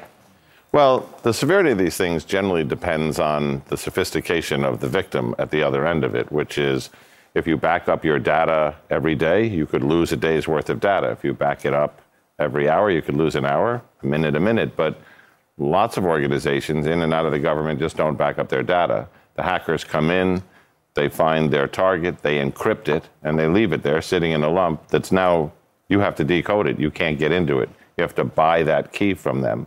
So if you have your data backed up on another server, you can decide what to do with the hackers, but you haven't lost everything. So when we look, at you say they have to decide whether or not they're going to buy that information back, right? That's if there's a request for a ransom. We know that private companies have paid ransoms in the past. When we're talking though about U.S. government agencies, that's typically not something and, that's going to happen. So do we have a sense of how, you know, sort of how severe and how broad this was for those agencies, potentially how damaging? Well, so the government is keeping their cards a little close to the vest on this about exactly what agencies and how many were hit and exactly what data was compromised. Uh, but presumably, because these are government systems, there are backups and it's not a systematic failure. It's interesting the way this occurs because one way is to attack the system itself by getting in through a phishing email. The other way, which is becoming increasingly more common and much more sophisticated, is you find a tool that the system uses. MOVEit Transfer in this. In this in case, this move it, transfer. You get into a vulnerability, a backdoor into that tool, And then once the tool is activated to do its job, whatever passes through it um, is fair game. And this is something where not every agency uses that, that tool, but some do. And, you know, this is kind of what they're grappling with. But the U.S. government isn't going to pay a ransom. And it's interesting that the hackers said, by the way, if you're the government or law enforcement, we're not interested in your information, so don't worry about it. You know, you don't. We, we're not gonna. Yeah, we're not gonna. don't worry. expose We, it. we, we deleted. We deleted it. Don't worry about it. Personally, sure, I wait. always put my trust in Russian hackers um, and their words. Yeah, well placed trust. I wouldn't go. By, I wouldn't go by that. Wow, John, appreciate it as always. Thank you. Thanks very much. Well, Attorney General Merrick Garland will be in Minneapolis today, where in just a few hours he's expected to reveal the findings of a Justice Department investigation into the city's police department. This comes three years after former police officer Derek Chauvin murdered George Floyd. Floyd's murder sparked nationwide protests and calls for police reform. Our Adrienne Broaddus joins us live outside of the courthouse in Minneapolis. Adrienne, this is really the culmination of what so many people who live there said has been a real problem for years, even before George Floyd was murdered. What do we expect? You know, we expect to find or hear today from uh, the Department of Department of Justice what their investigation found. I spoke with community leaders here in Minneapolis ahead of this announcement, and some of them told me whatever is in this report, they likely will not be surprised. It will just be an exclamation point or a period at the end of a sentence. That sentence is in regards to what they've been saying, they meaning people who live here in Minneapolis for years, as you mentioned, Poppy, before the killing of George Floyd. Keep in mind, this uh, investigation was launched by the Civil Rights Division of the Department of Justice, and the goal was to examine the policies and practices with the Minneapolis Police Department. Listen in to what Nekima Levy Armstrong told me. She is the person who called the former chief of police, Medaria Arradondo, at the time George Floyd was killed. She's the woman who told the chief to look at the video because the chief initially was believing it was a medical incident. We all know that was not the case. Listen in. There's no doubt that this report found many egregious incidences of excessive force and abuse, and probably even the use of deadly force unjustifiably on the part of the Minneapolis Police Department, although I'm unsure how far the DOJ will go in terms of pulling the curtain back on the horrific behaviors of Minneapolis police officers that, again, they've been allowed to get away with for so many years. So, the one thing that folks here in the city are looking forward to hearing today reform. And what will reform look like? Poppy? Yeah. Adrienne, thank you. I'm glad you're there. Miami Mayor Francis Suarez making his first pitch to voters, offering an alternative to the other two Floridians who are currently in that Republican race for the White House. And you'll hear from him directly next, live, right here on CNN This Morning. Also, new overnight, Fran- Pope Francis back at the Vatican after a nine day hospital stay. He's recovering from a surgery. After leaving the hospital, he went to the Basilica of Santa Maria Maggiore to pray. The 86 year old is feeling, quote, better than before, according to the Vatican. That is good news. The Pope will deliver his weekly prayer on Sunday.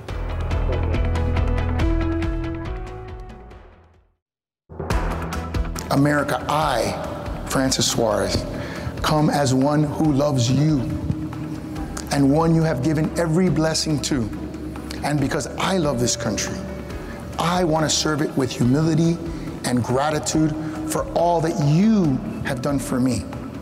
That is Miami Mayor Francis Suarez delivering his first speech as a presidential candidate. He did that at the Reagan Library in California last night. His bid considered a long shot in what has become a very crowded Republican presidential field. The 45 year old Republican is a Cuban American and two time mayor of Miami. And we're happy to welcome him this morning to CNN this morning. Good morning. And let's begin with what you tweeted that really struck me because, of course, your dad was mayor as well. You said, My dad taught me that you get to choose your battles, and I'm choosing the biggest of my life. You are jumping into this race, Mr. Mayor, with governors, with the senator, with the vice president, and of course, former President Trump. Why do you think you are better suited than all of them to be the commander in chief? Well, good morning, Poppy. I think the reason why is because mayors are closest to the people, and we deal with the real problems that people care about. We deal with crime, we deal with homelessness, we deal with mental health issues. These are the issues that people deal with and face on a daily basis. Um, in the city of Miami, we reduced taxes to the lowest level in history, and we saw double digit growth. We invested in our police department, and we had the lowest homicide rate per capita since 1964. I was born in 1977. Okay, this year, we're 40% below that number, where we're seeing a crime spike throughout the country. And then the last thing is we focused on prosperity. We're number one in the nation in wage growth, and we have the lowest unemployment in America. And we did that by focusing on the next generation's economy. That's what we have to do as a country. We have to create prosperity, which leads to things like happiness, which also has great mental health outcomes. Uh, Mr. Mayor, some of some, even some of your fellow Republicans, even some Republicans in your state, just worry that you don't have enough experience. Listen to this from Florida Republican Congressman Carlos Gimenez. I don't think that he is uh, he's uh, qualified to be president of the United States uh, in any way, shape, or form. Why is that? Well, because he's uh, he's a he hasn't demonstrated the ability to lead uh, any large organization. The city of Miami, he's a ceremonial mayor of the city of Miami. He has very very little power. I'd like to give you a chance to respond. Well, I think the skills that you need to be a president uh, uh, don't change based on the number of zeros, right? So uh, the courage that it takes, for example, to balance a budget, uh, the courage that it takes uh, to make radical change uh, in your city so that you create prosperity and you give educational opportunity to everyone, that has nothing to do with the number of zeros or the number of employees that you manage. being able to inspire people, being able to lead an organization, whether it's 4,500 employees like we have in the city of Miami or 450,000 or four and a half million. It really doesn't matter. Who you are and how you project yourself is what really matters. And Let's- so, I, unfortunately, uh, I don't agree with the, with the former mayor on this one. Okay, let's get to some policy issues. You stand out from some of your Republican competitors in this primary because of your position on climate change. The Republican platform in 2016 and 2020 reads Climate change is far from this nation's most pressing national security issue. This is the triumph of extremism over common sense. Congress must stop it. Does the Republican Party need to change its stance on climate change, sir?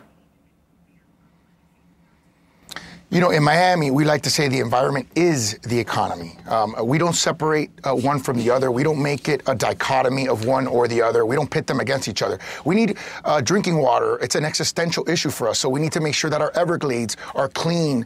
Uh, we, we have ecotourism in our bay, so we want to make sure that our bay is healthy. And yes, we have hurricanes, we have dry day flooding, uh, and we have things called rain bombs. So we've invested in resiliency and making sure that we can adapt to those climatic events. That's just good policy. Um, and I think, by the way, we've gotten money from a Republican controlled state legislature. Uh, in fact, more than we've gotten So- so, far from, from a, a Democrat controlled infrastructure bill. So that sounds like a yes. You disagree with the Republican platform. Let's turn to abortion. The Associated Press says that you expressed in this interview you just did with them yesterday, you've expressed support for a 15 week federal ban on abortion. To be clear, then, you do not think that abortion is then an issue that should be left to the states? You would sign a 15 week federal ban? You know, abortion is an incredibly personal and deeply personal issue. I think in states like New York, where they allow abortion up to birth, uh, I think that's barbaric. That is not the, Uh, that is not the norm, fourth Mr. lo- Mayor, and you know that. It may not be the norm, but it, it is the case in some states. And so in Miami, where we have the fourth largest public hospital in America, I've seen babies in incubators at 22 weeks. That's something you can't unsee. Uh, I'm pro life. Uh, my wife is pro life. My three sisters are pro life. My mother's pro life. My parents met at a pro life rally. Um, and, uh, you know, and, and my sister, who has five kids, uh, you know, had uh, her fourth after knowing she was going to have genetic abnormality. So I think this is a deeply personal and difficult decision. We don't give it enough time uh, to discuss it. But yes, I would, I would, I would sign a 15-week ban because would. I think that that would save a tremendous amount of babies. I appreciate you answering that question directly. I do want to ask you about something that a lot of people in Florida and Miami in particular are talking about, and this is reporting out of the Miami Herald about your actions. Um, in terms of the consulting that you do. Quote, sources told the Herald that he, meaning you, faced scrutiny by the FBI and local authorities for $10,000 monthly payments he received from a developer for consulting work while serving as a mayor.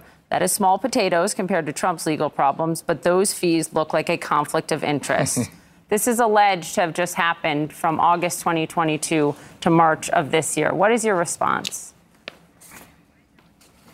Well, you just said it. It's alleged to have happened from August uh, to March. I've been a public official, a working public official for 13 years. I've never had an issue, never had a scandal. Uh, and by the way, most mayors in Dade County work. 31 out of 34 mayors work. All of a sudden, they start talking about the possibility of running for president. And, the and these things allegation start to is that you gave uh, a uh, developer. miraculously. the allegation is that a developer that paid you 10 grand a month, $170,000 total, you helped him get these city permits. Did you? Did you? Did you? Right, and it's Did you put your false. thumb on the scale? abso- absolutely not. Okay. Abs- absolutely not. I had no knowledge of what was going on in the city, and uh, he was able to get his permits without my intervention. None whatsoever. It's never happened, and it's never going to happen. All right, finally, I do want to ask you about Trump. I know you've said people shouldn't focus on the Trump indictment, and that's why we talked about a whole lot of other issues, but it is important that you weigh in on this. You're running against Thank him. you. You told ABC News yesterday that a lot of Republicans are telling you this indictment is not an equal administration of justice. You're a registered Republican, you're running for president. Do, do you share that view of Jack Smith's investigation? You know, that is what people feel, and I think what happens What do is you a What do you feel, Mr. Mayor? Uh, between what do what you people think? feel. what do you think? Well, I, I think that there that there is uh, an unequal administration of justice. When you see in the Comey investigation, for example, of Hillary Clinton's email server, where he says that she has broken potentially federal laws, but she doesn't think that he doesn't think it should be prosecuted. That's prosecutorial discretion. I think what we should do as a country is focus on the issues that matter to people, and this is a distraction. This creates a toxic environment in our country, Jay- and I think it's not healthy for us to, Director to, to focus on that. In the findings on Secretary Clinton, Director Comey said it was not willful. One of the key charges here is 31 charges, felony charges of willful retention of classified documents. You're a lawyer. You're a practicing lawyer. Do the allegations look at all of these in, in this indictment, including willful retention of classified documents, obstruction of justice? Do they concern you, sir?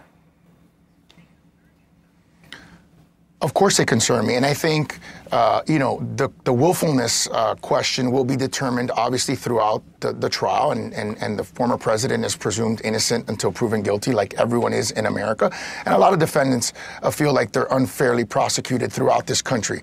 So um, that will be what the case turns on, whether it was willful or not. I certainly uh, would have turned over the documents uh, immediately um, because that's that's what I would have done. But we've seen situations where other public officials, high-ranking public officials, kept classified documents. I think for regular people like me, we don't really understand what that means, why, why that happens. Uh, we can't understand why any public official wouldn't just turn over all classified materials at the end of their presidency or vice presidency or whatever. It's just a bewildering situation for everybody. Miami Mayor Francis Suarez, we really appreciate your time. Please come back. Thank you, Poppy, for sure. Thank you. Be well. Erica. All right, you may be packing right now to travel for the holiday weekend. I Want to give you a little warning here. The airport's to be a little busy today. We'll take a closer look at what the TSA is expecting. Also, what we're learning this morning about a strike vote that could severely impact the economy. More CNN this morning to come after the break.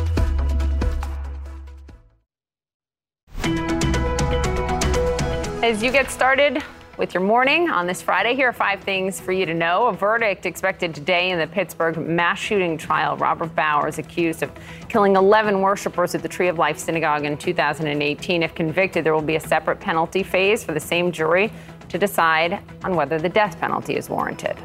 More major decisions are expected to be handed down when the Supreme Court convenes today. It's unclear which opinions will come, but we do know some of the big cases, uh, which we have not yet heard a ruling on concern affirmative action, student loans, and LGBTQ rights. Secretary of State Antony Blinken set to take off for Beijing later today in a trip aimed at warming up China's frosty relationship with the United States. This marks the most senior visit to China by an American official in five years. Attorneys working on former President Trump's classified documents case need to reach out to the Justice Department by today to get security clearance.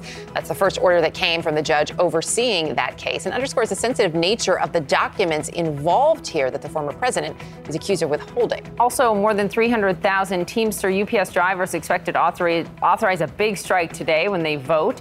It comes after months of contract negotiations negotiations over sticking points like higher pay and creating more full time jobs. UPS has an estimated 6% of U.S. GDP. That's what they hold. If approved, this strike could severely damage the economy.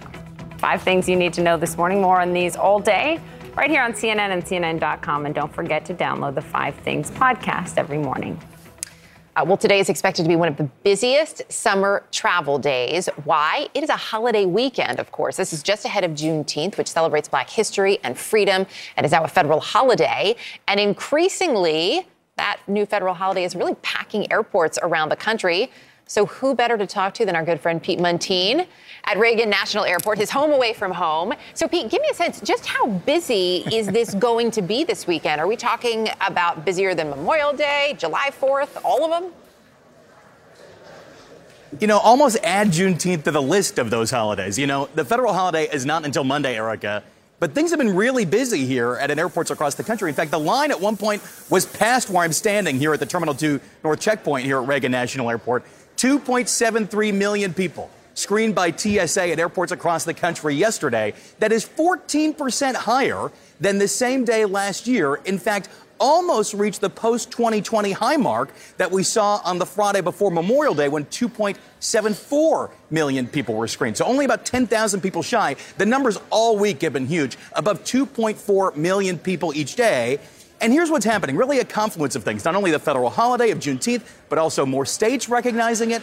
It's Father's Day weekend, and of course, the kickoff to summer travel that happened back on Memorial Day. In fact, it'll be even busier in the air than we have seen since the depths of the pandemic. The FAA says it anticipated 52,000 flights nationwide yesterday, scheduled by air carriers, about 50,000 today. It dips off a little bit, then comes back bigger even next weekend. So, this is really a huge holiday weekend for travel. Add it to the list with Memorial Day, Labor Day, July 4th. We're really seeing the genesis of what will be a big holiday weekend for years to come. There's also a lot of pent up demand because of the depths of the pandemic. So that is causing people to really pay for it. $288 is the average round trip ticket, according to travel site Hopper, although this weekend people are really paying more, about $318, Erica. I don't know the last time I have seen a $280 ticket. No. I paid 193 for a What? one way. It for sounded a low to me, too. One way for my son to go from Indiana to New York City. One So way, That yeah. was one way. Yeah. That's, that's the only time I saw it under 200. Pete, appreciate it. Thank you. So, Montana's constitution, this is so interesting, by the way, promises a clean environment for present and future generations. Next, you're going to meet the so called climate kids who are challenging the state's government actions because they say they are violating the Constitution. They're doing this on behalf of the planet. And I hope that as a young person, you know, we might actually have a chance to make a difference and for my for my life and for my kids' life, you know, not all hope may be lost. Smoke from those Canadian wildfires are once again bringing really poor air, air quality to the United States. Millions in the Midwest under air quality alerts as that smoke continues to move south. Here is the smoky skyline in Chicago yesterday. The hazy skies of my home state, Minnesota. My mom told me they had the worst air quality yesterday, just FYI. I mm-hmm. said, We got that last week. The smoke is forecast to push further south over the next few days. Montana is emerging as a key climate battleground state right now. A fight there is brewing between the state itself and a group of kids who have now sued the state, and they're arguing that its support of fossil fuels is in direct violation of their constitutional rights. CNN's chief climate correspondent Bill Weir has more. In Big Sky Country, it's a story fit for a big screen. You got this, guys. We love you. On one side, 16 young people from ranches, reservations, and boomtowns across Montana, ranging in age from 5 to 22. On the other side, the Republican led state of Montana, which lost a three year fight to keep this case out of court, but is still determined to let fossil fuels keep flowing, despite the warnings from science that burning them will only melt more glaciers, blacken more skies, and ravage more rivers. based on the evidence you've seen, does it point to harm for these you plaintiffs? harm now and accelerating harm in the future. And the whole plot pivots around the Montana Constitution that promises the state shall maintain and improve a clean and healthful environment for present and future generations. They've filed seven different motions to try and have the case dismissed. And none of those motions have been successful. While the first week included scientists testifying to the data, Dr. Stanford has fishing for bull trout and native cutthroat trout already been impacted by climate change? Oh, very definitely. The emotion has come from plaintiffs laying out their stories of loss. You know, it's really scary seeing what you care for disappear right in front of your eyes. How does it make you feel knowing that the state is not considering climate impacts in its permitting decisions? Makes me feel like the state is prioritizing profits over people um, because they know that there is visible harm coming to the land and to the people, and they're still choosing to make money instead of care for Montanans. While the state's attorneys briefly question a plaintiff's ability to connect her mental health to the climate, they've mainly saved cross examination for the experts. If the judge ordered that we stop using fossil fuels in Montana, would that get us to the point where these plaintiffs are no longer being harmed, in your opinion? We can't tell in advance because what has been shown in history over and over and over again is when a significant social movement is needed, it often is started by one or two or three people. I know that climate change is a global issue, but Montana needs to take responsibility for our part of that. And you can't just blow it off and do nothing about it. Judge Kathy Seeley doesn't have the power to shut down any extraction or usage of fossil fuels, but a judgment for the young plaintiffs could set a powerful precedent for our children's trust. I think we're really at a tipping point right now. The Oregon nonprofit is also helping kids in Hawaii sue their state over tailpipe emissions. And they've revived Juliana v. United States, the federal case that could end up before the Supreme Court. I just recently graduated high school, but I, I think it's something everyone knows is that we have three branches of government for a reason. The judicial branch is there to keep a check on the other two branches, and that's what we're doing here.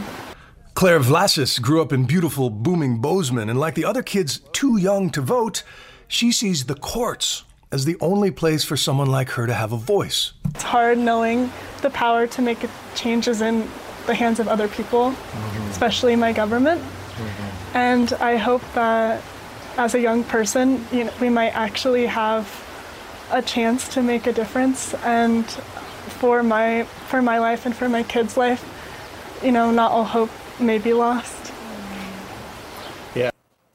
Always the kids. Always the kids. It's always it's always the kids, right? And all the state, like they have the highest uh, stakes here. Exactly. So I just said you in the middle of the piece, how can they lose given that language in the Constitution is so explicit? But Well, that language was put in in 1972. That is a fascinating convention where 100 grassroots people, no politicians, came and rewrote the state's constitution. And at the time, the, the, the evidence of environmental destruction was so great, they put that in. I don't think that the Republicans have a chance to take that out of the Constitution right now, but we'll see what kind of defense they put up. Whether they counter the science of climate change and all, whether they say, you know, the economy is just too dependent on this mm. to, to do anything about it. But it really is a tipping point as people try to use the courts to get some action because legislations have done nothing. So interesting. It is fascinating. It's such a great story. Bill, thank you. You bet. Uh, and stick around because you're going to weigh in on this next one. Psychedelic mushrooms. Could they? Yeah. Yeah. Feels Did you know like, that? why Claire? are they making me stay for this Yes. one? Get ready. Hand them over. We're not doing a taste test, Oh, though. not. Okay. Special tea right ahead. Uh, Oh mushrooms. God. Could they be the future of mental health care? Our colleague David Culver went on a wellness retreat, tried it out for himself. He joins us live in studio with the whole story next. I didn't know you tried it. Oh, yeah. Oh, wow. Oh, yeah. He had to be able to really report on it. With the cabling scan, we can look at the health of the fibers. We'll see their health before and after your trip to Jamaica. And the trip while in Jamaica. Trips, I guess there'll be two of them. Quite a moment for research on psychedelics. In this case, we're specifically talking about psilocybin, known as magic mushrooms. They are being studied for their potential therapeutic effects on conditions like depression, anxiety, and substance abuse. And while it is illegal on the federal level, Oregon became the first state this year to legalize magic mushrooms for therapeutic use. And in countries where they are legal already, some people are turning to wellness retreats. Watch this.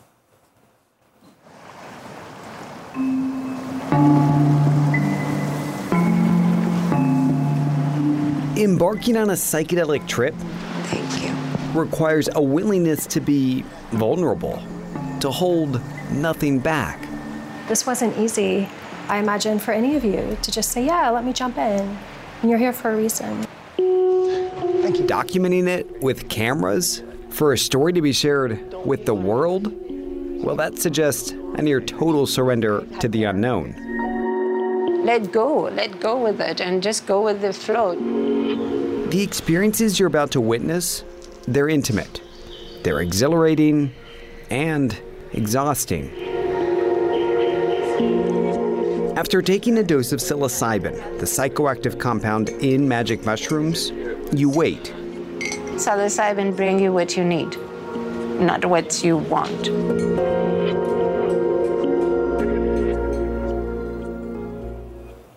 David.